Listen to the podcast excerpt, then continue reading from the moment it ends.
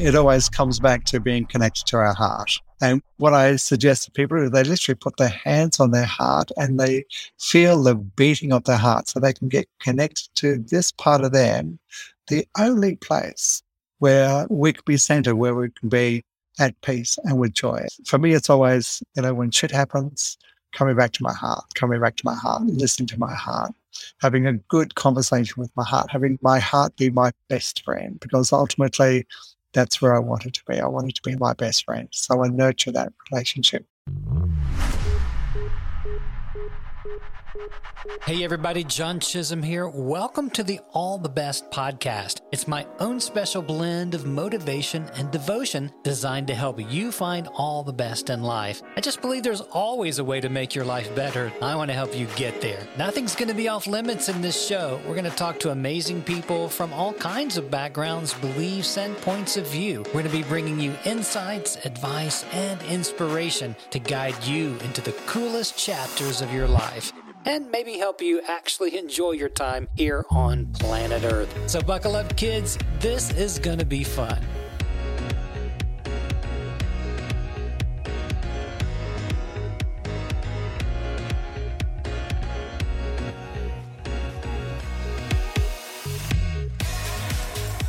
Hey, everybody, welcome to the show. My guest today is a successful coach, corporate speaker, and author from the Gold Coast in Australia named Bill Lee Emery. Bill has perfected the art of following his heart, and he's been plerking since his 30s. Yes, you heard me correctly. Plerking is a concept that he's going to unfold for you in our conversation. You don't want to miss that. We have a lot of fun. Bill's got over 40 years of working with national and international corporations and businesses. He's coached world class skydivers, cyclists, triathletes, golfers, and thousands of individuals just like you who want to succeed in life. Bill has distilled his knowledge and experience into a series of books that have just one goal, and that's to help people become better versions of themselves.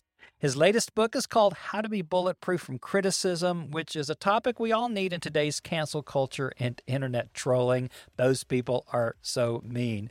Well, Bill says it's never too late to be a legend, and it's never too late to be five years old again.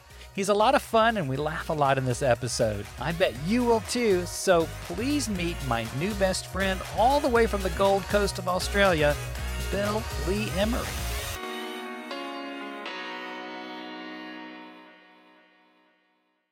Bill, good to have you on the show. It's an absolute pleasure buddy. to be here. And um, I've never been to Nashville, but if I do get to the States, that's on my bucket list. You've got to, man. We got to hang out a bit together. I've just been enjoying researching you. The the first time I saw your bio, I thought this is a kindred spirit. I've got to have Bill on the show, and you're all the way down and uh, under in Queensland on the Gulf. Uh, Yes. Well, we do actually uh, have something course, like right? 27 golf courses here for any of your listeners. So we are kind of, you know, addicted to golf here on the Gold Coast, but it is the Gold Coast in Queensland. Well, we've always wanted to go. We just haven't made it there yet, but we're gonna, do that. We're gonna look you up. You do that. all the way over. Well, I want to get right into the show today because I know you're going to drop some amazing content on us today, and we're going to talk uh, about your new book. We're going to talk about a whole lot of things, but yeah, I, I just want to start here. Tell me why it's never too late to become a legend. Because, you know, I was talking to a friend about something called the second wind. And the second wind, you know, if you're an athlete, you know what this is. You know, you're in a race and you get exhausted, you hit the wall. And then if you go past that, you get your second wind.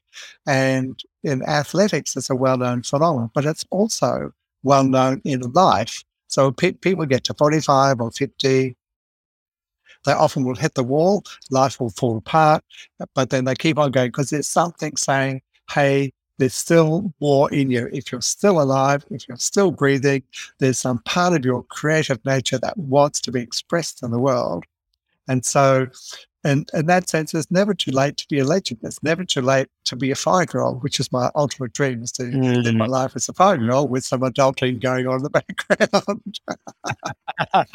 Tell us a little more about that. I've, I've not heard anybody so. So, well, if you look at little kids, what do you mean? Five year olds, they have got so much energy. They if you could plug them into the electricity grid, they can light up a city. They are full of curiosity, wonder, amazement. They look at things with fresh eyes. They have got so much energy. It's just like, wow, where did that come from? Well, that just comes from them being uninhibited, being themselves, not caring too much about consequences, but just being alive, being affectionate, being emotional, whatever it might be. And if you look at, you know, I know some people in the 80s and 90s, and they've still got that mischievous glint in their eye. They've still got a sense of humor. They've mm-hmm. still got mm-hmm. life force which is pulsing through them. And I've seen people in their 20s that have got glazed over and now they're, you know, what's the point? What am I here for? And they're kind of spiraling down. So, you know, I, um, someone many years ago, this is a new word. And this is one of my mentors when I was uh, going back 40 years. And I was looking at the world as it was and people doing a nine to five job. And I'm going, I don't want to do that. It just looks so boring and bland and beige. And I don't want to do that stuff. And he gave us a word which is spelled P L E R K, plerk. So this is not something that happens after a good party on a Saturday night. That's a different word. So the the, the PL stands for play or pleasure. Because if we're not doing something which is bringing us joy and happiness, then what the heck? What are we doing? So if life is mm. full of playing, mm-hmm. uh, is full the pleasure, the things that brings us alive, then what are we doing? The the RK stands for the work bit of, you know, paying mortgages and paying bills and being an adult. But the, the E stands for excitement, sure. enthusiasm, effort, energy, all those things that make life worthwhile. So I quit working when I was in my early 30s. I thought I'm never going to work again. And I've been plerking ever since, which is oh, been really? finding things that I love to do and following that path, letting my heart lead me rather than my head going, this is what you should be doing, letting my heart lead and that's one of the secrets, of course, to life is to let your heart lead and then uh, allowing life to open up in a way that really helps me align with myself with myself and myself with the world. That's amazing. Now, did you say you've been twerking since you're 30? I don't think twerking was around 30 years ago. I, I, tried to yeah. twerk once, man, and when I got off the floor, it was it was, yeah, yeah. It was not a pretty sight. So, well, what an interesting thing. I mean, to to pull play back into our adult lives, you know, and to really look at life from a child's eyes. And I, I'm I'm kind of amazed at what you said a moment ago. I mean, children don't really care all that much about consequences, at least not in the moment.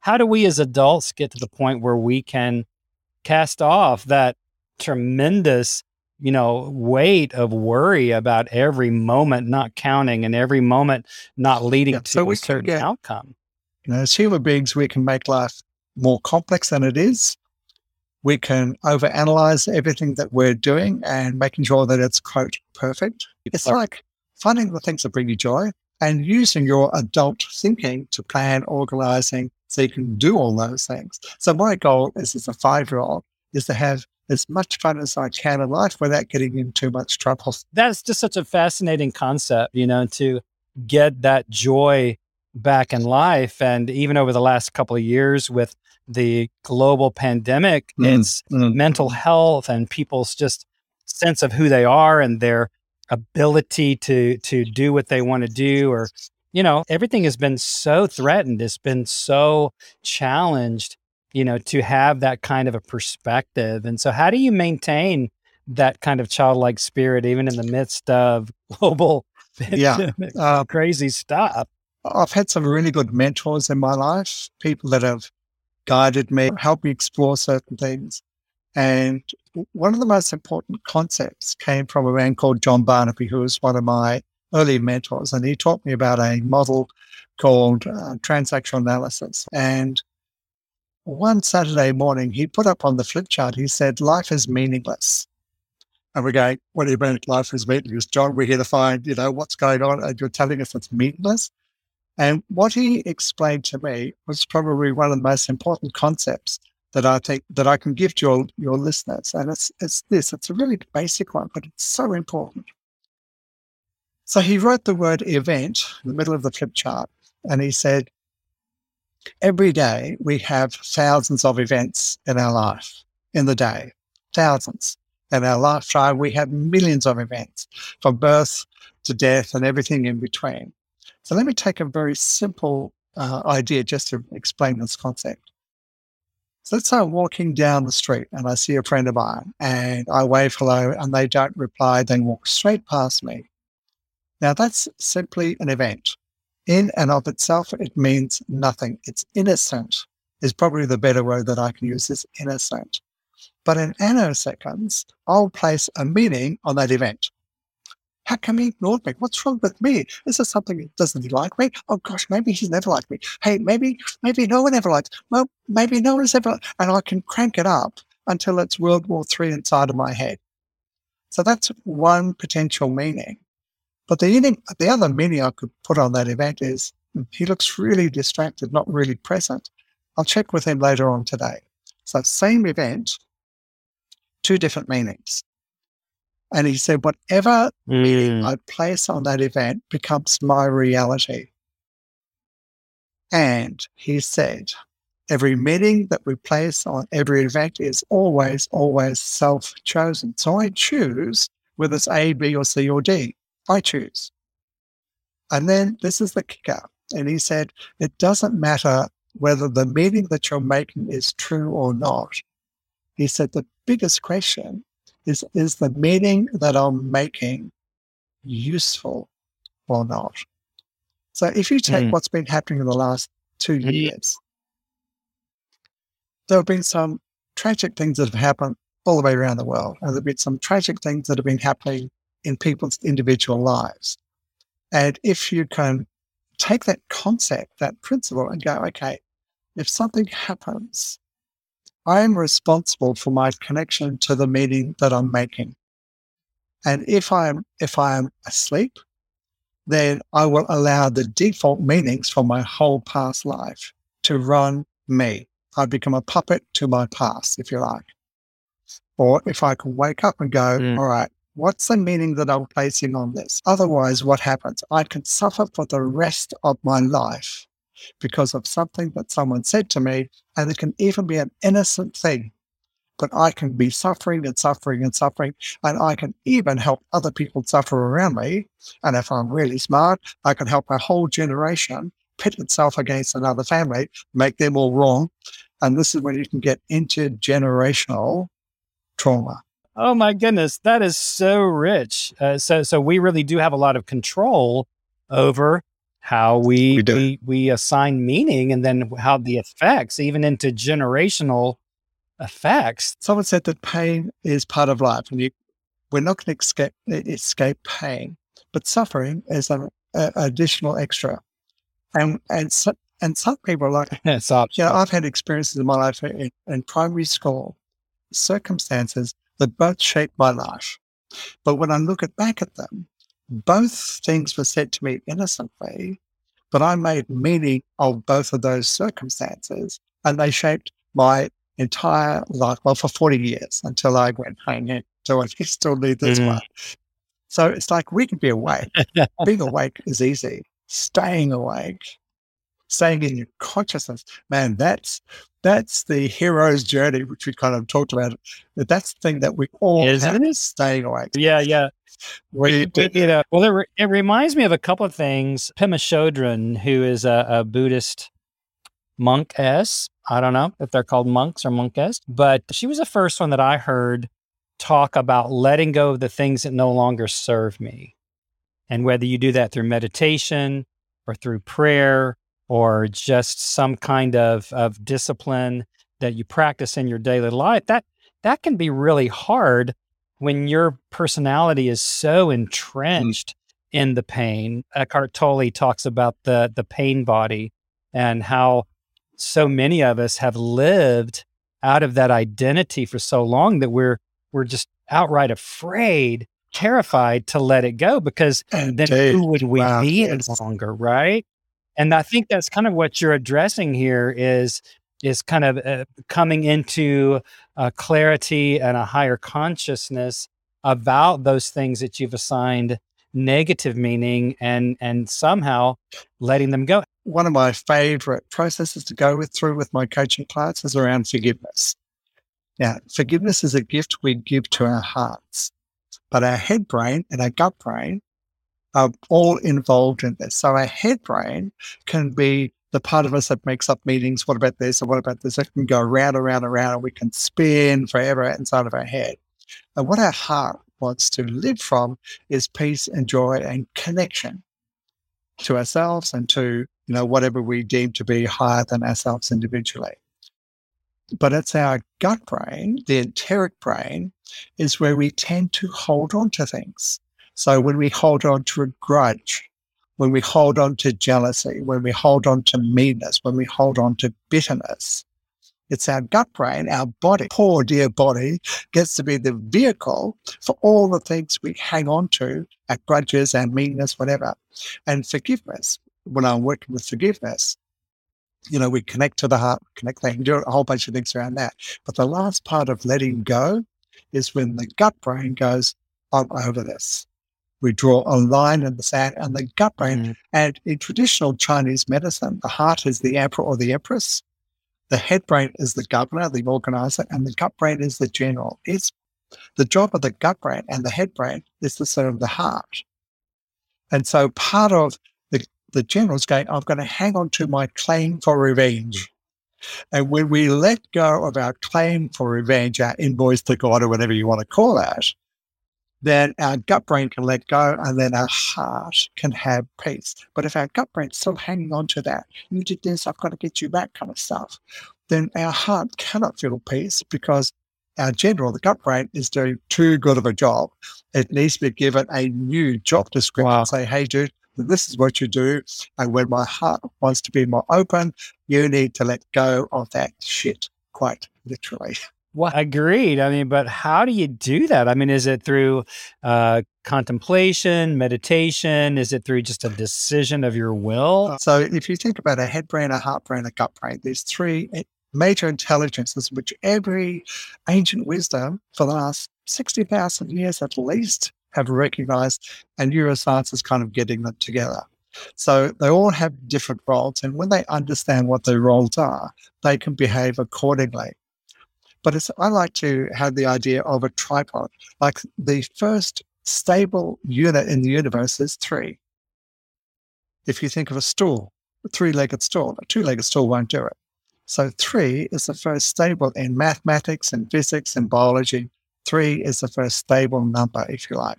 So they all have to work in agreement. They can't be battling each other. So they need to come to an agreed it's time for more peace. It's time for more love. It's time for more openness. And so when they had this agreement, they can work together collaboratively. That's part of the coaching process that I do anyway.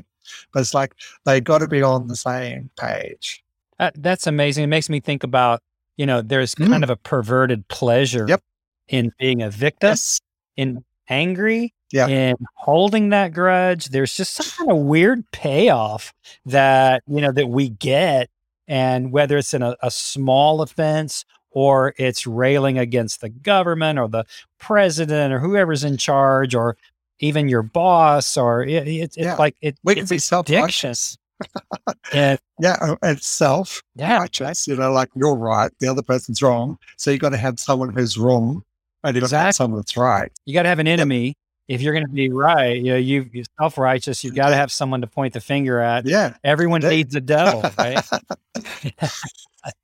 it, it, and it also kind of reminds me. A friend of mine uh, talks about a contrived Oh, despair. Oh, uh, yes. I love that phrase because, and I, I've been so guilty of that, Bill, through my adult life of always projecting out of the present moment into, oh my God, if I don't get something done today, if I don't get this email out, if I don't get this marketing done, if I don't get a new client, if I don't do this, we're going to hell in about 10 minutes. And right. And then my peace is gone, my joy, my sense of presence, my authority, my sense of just who I am. And and as Eckhart so aptly says, you know, I just kind of go unconscious and I have to keep a million times a day pulling myself back into a sense of consciousness. And I love what you said about you know this this enlightened consciousness that liberates the human spirit and we're in we're in deep kimchi man we've got a lot yeah right am i uh, right you know being bulletproof from criticism is in two places one is dealing with the inner critic and the other one is dealing from criticism from outside but the inner critic is the one for most people which is around most of the time and so you kind of wonder so what's the inner critic about? What's it there for? Another way I like to frame this up is why do parents nag their kids to do their homework? Well, they nag their kids because they want their kids to do well at school. So, why do they want their kids to do well at school? Well, maybe they'll go to university or they get the kind of education that they'd really like. So, why do the parents care about whether their kids go to university and get a good job? Well, if you boil it all down, parents want their children, and I'm talking, this is a huge generalization, of course, but generally, parents want their kids right. to have a good life. And the reason they want their kids to have a good life is because they love them. But when a teenager is being nagged by a parent, are they going, ah, oh, thank you, mum and dad. I know you're nagging me because you want me to do really good, get good grades so I can have the kind of life that I really want. Hey, I'm so grateful for that. No, they don't hear that, they don't feel that. All they feel is criticism. So the criticism has a positive intention, but the way it's being delivered is received in a negative way.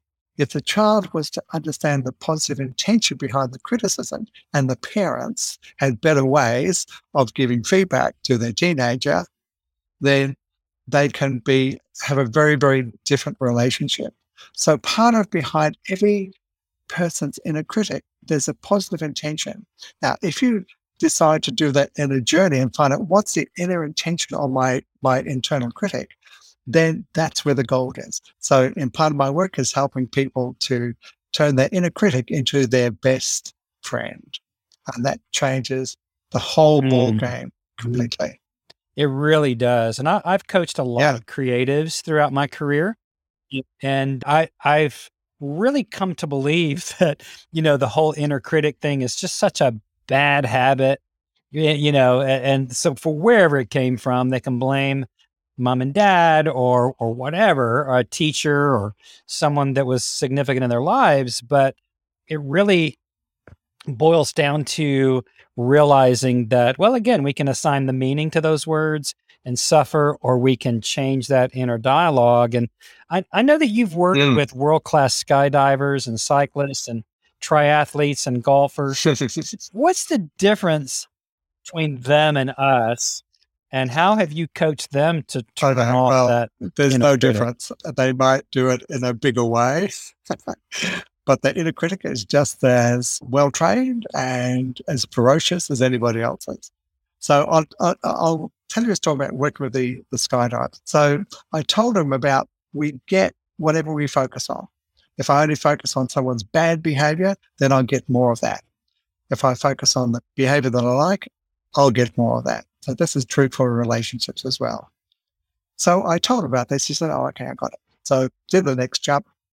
Now, just out of habit, he'd be saying, Oh, he didn't do this. That's not so good. You missed this bit.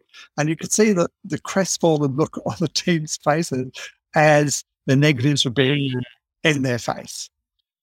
So I said, Okay, this is what you need to do. And he said, Okay. Anyway, he forgot old habits. So there was a whiteboard behind it. I drew a line down the middle. I put two columns, plus and minus. And every time he said something negative, I just made a mark in the negative column. Every time he said something positive, now it didn't take five minutes to be a whole bunch of negatives and one or two positives. And so he said, ah, okay, I get it. So as human beings, we need to focus on the thing that we want from ourselves not the things that we don't like. It's like, you know, river comes through a fork. Which way does it go? It goes where the deepest part of the, the river is. So focus on the things that you want about yourself, about other people. Whatever you focus on, that's what you get more of. That's amazing, you know, to, to think of, of coaching skydivers anyway. And so, and that kind of brings up the, the topic of creativity versus self sabotage, which is kind of what we've been talking about that inner critic and that bad habit of sabotaging ourselves. What do you mean by the by the creativity part? Our spiritual nature and our creativity are the same. You can't separate them. And part of that is I to think about good, bad, light, dark, etc. That darkness, the part of us that doubts ourselves, our imposter, you know, you can't do this. Who do you think you are? The internal critic. So as we go towards those things that we truly want from our heart, our inner critic is right there going, What makes you think you could do this? You're no good, you're la la la la la. So it's like the good good wolf, bad wolf. Whichever wolf you feed, you'll get more of. Every human being is highly creative. So the more we we blow on that ember, that small ember, no matter what what shape or size it is, and we feed it, we we encourage it, we love it, we give it space to grow, that it will want to become a stronger part of us. So part of this is, you know, it's uh, sometimes called the Battle of Evermore. And I think it was Led Zeppelin that had a song about the Battle of Evermore. And so this is constant for you and I and everyone listening. It's not like a critic is going to go away, but it's how you deal with it. And it's possible to make friends with it. Right. go, okay, I know you've got a role in my life, but let's just clarify your role and how you operate here and you give it clear guidelines and agreements. So it will never go away. So it can still be useful. It can still point out stuff that we need to because we cannot be delusional. So we need to have feedback. We need to be able to take criticism, critique, and make it useful rather than spiraling down and go to, oh, I'm no good. I'm, you know, all the self esteem issues that so many people have. Mm. Right. And so there's criticism within, and then there's also criticism that comes to us if we do anything significant in the world, or even if we're just hanging around. Criticism is is going to happen. And I know that your new book about becoming bulletproof against criticism that came out of a mm. very painful part of your life. Do you talk about the inner critic or just more the, the outward criticism that's both? Okay, because we need to be able to deal with the inner critic and, and this really comes back to who we honor, whose opinion about ourselves we honor other people to ourselves. I talk about the difference between a fact and an opinion. There's a whole variety of different thing, things there. And also dealing with other people, we need to be able to keep our center. Like when we're centered, it's very hard to push someone over. Like I've done Tai Chi and Qigong. If someone's grounded and if someone's centered, you can't push them over. But if they're off center, it's very, very easy. So part of this really is knowing who we are. What's our true value as a human being, separate from what we do. So who we are and what we do are two separate mm. things. Otherwise, we can get so attached to the outer world being the decider of our human value. And ultimately, you know, of all the people that you'll ever meet, John, you're going to be there longer than anybody else. Same for me. So if I'm not my best friend, then I'm probably my worst enemy. And heck, that's not the kind of life to lead, in my view. What are your uh, disciplines? If do you have disciplines for meditation, prayer, contemplation? What does that look so like for every day I do. I like to ground myself, and I go through uh, a process from alchemy, which goes back thousands and thousands of years, which is basically our creative self and our egoic self. And I make conscious, deliberate choices about what I want to honor. So, you know, what I want to honor is my true self and my purpose in life.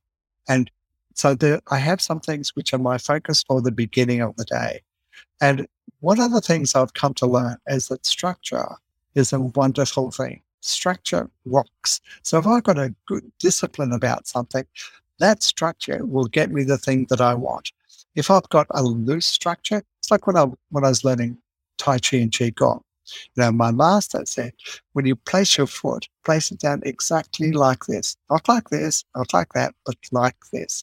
And the discipline of structure allows flow. So, whatever structure I have in my life, that will give me the results that I'm getting. So, if I've got loose boundaries with people, for example, then I can be taken all over the place. So, if someone offers me something and I would like it, I would say yes. If someone says to me, Will you do this? and I don't want to, I would say no. So I've got clear boundaries, and people around me know this. The opposite is also true. If I offer something to someone, it's with a full heart. I won't do it because I'm supposed to, because I should, because of a sense of duty. I'll do it because I want to. So there's no restriction in that. And there's an honesty about. And that's simply structure. So one of the takeaways, if you like, for your listeners is to look at the results that you get in life and track back to the structures that you've got that are supporting it. You know, I've worked with a lot of people with weight issues, for example. And if I was to visit their house and look at their pantry or in their fridge, I'd see a whole bunch of food that shouldn't be there. And so part of structure might be changing those things around so it's easier for them to eat the food that's healthy rather than the food that's going to make them overweight, sick, etc., etc. And that's just purely structure. Very good. What's the one thing that's uh, making your life better right now? You know, I live in an eco village here in Currumbin Valley. We don't have dogs and cats. We have a lot of uh, uh, wallabies and kangaroos and wildlife. We have a community where we have no fences and we know pretty much, we know all our neighbors. It's a safe place to live. We, ha- we don't have streetlights, so we have a dark sky policy so we can see the stars at night. We don't have individual rubbish bins, we take them down to a recycling centre. So when my partner Julie and I walk around the village, which we do every day, often we'll say to ourselves, what are three things that we're really grateful for? And Uh, we'll pick different things. And one of the things I'm deeply grateful for is the community that I live in, the connections that we have, the connections that we have to nature, the connections I have with my partner, with my daughter who lives in Melbourne. So it's all about the the connections that make worth living and the things that I do. I love what I do. I just absolutely, even if I was never paid a cent, I would keep on doing what I do because I love it so much. I w- I won't stop this till the day that I leave this planet, and it won't be out of an airplane, I don't think. But well, that's so beautiful, and and uh, we're just grateful that you joined us today on the show. Our show is all about uh, finding the best in life, and I think that you've given us some real clues, some insights into the the depth of joy and beauty and uh, wisdom, uh, a life well lived and still in the making. Is is there anything that you'd say to anyone listening today that maybe they're in turmoil. Maybe they've gone through a divorce or they've been laid off or they've lost a loved one to COVID or they just find themselves in a really, really difficult transition in their lives. Is there is there one thing that you'd offer to them? We've talked about a lot of great things today, but is there one place to start? Yeah, well, for me, it always comes back to being connected to our heart. And when we're connected to our heart, and what I suggest to people is they literally put their hands on their heart and they feel the beating of their heart so they can get connected to this part of them that is their reservoir of joy, of peace. And there may be some terrible things that happen out in the world. But when you come back to your center, this is really the the only place where we can be centered, where we can be at peace and with joy. It's in our heart. It's not in our head. It's not in our body. It's in within our heart space. And for me, it's always, you know, when shit happens, coming back to my heart, coming back to my heart, listening to my heart, having a good conversation with my heart, having my heart be my best friend, because ultimately that's where I wanted to be. I wanted to be my best friend. So I nurture that relationship. Bill Lee Emery, thank you for joining us today on All the Best. Really enjoyed that conversation. Thanks for hanging out with me today on All the Best. If you liked the show, be sure to share it out with your family and friends on your social media and drop me a line at john at johnchisum.com. I would love to hear from you. I also want to invite you to jump over to my site right now to sign up for my free 31 day motivational email series. It's designed to help you go for all the best in life. If you're needing some real change, fresh motivation, and inspiration, this could be just the thing to get you going. You can find it at johnchisum.com, and I'll see you next time.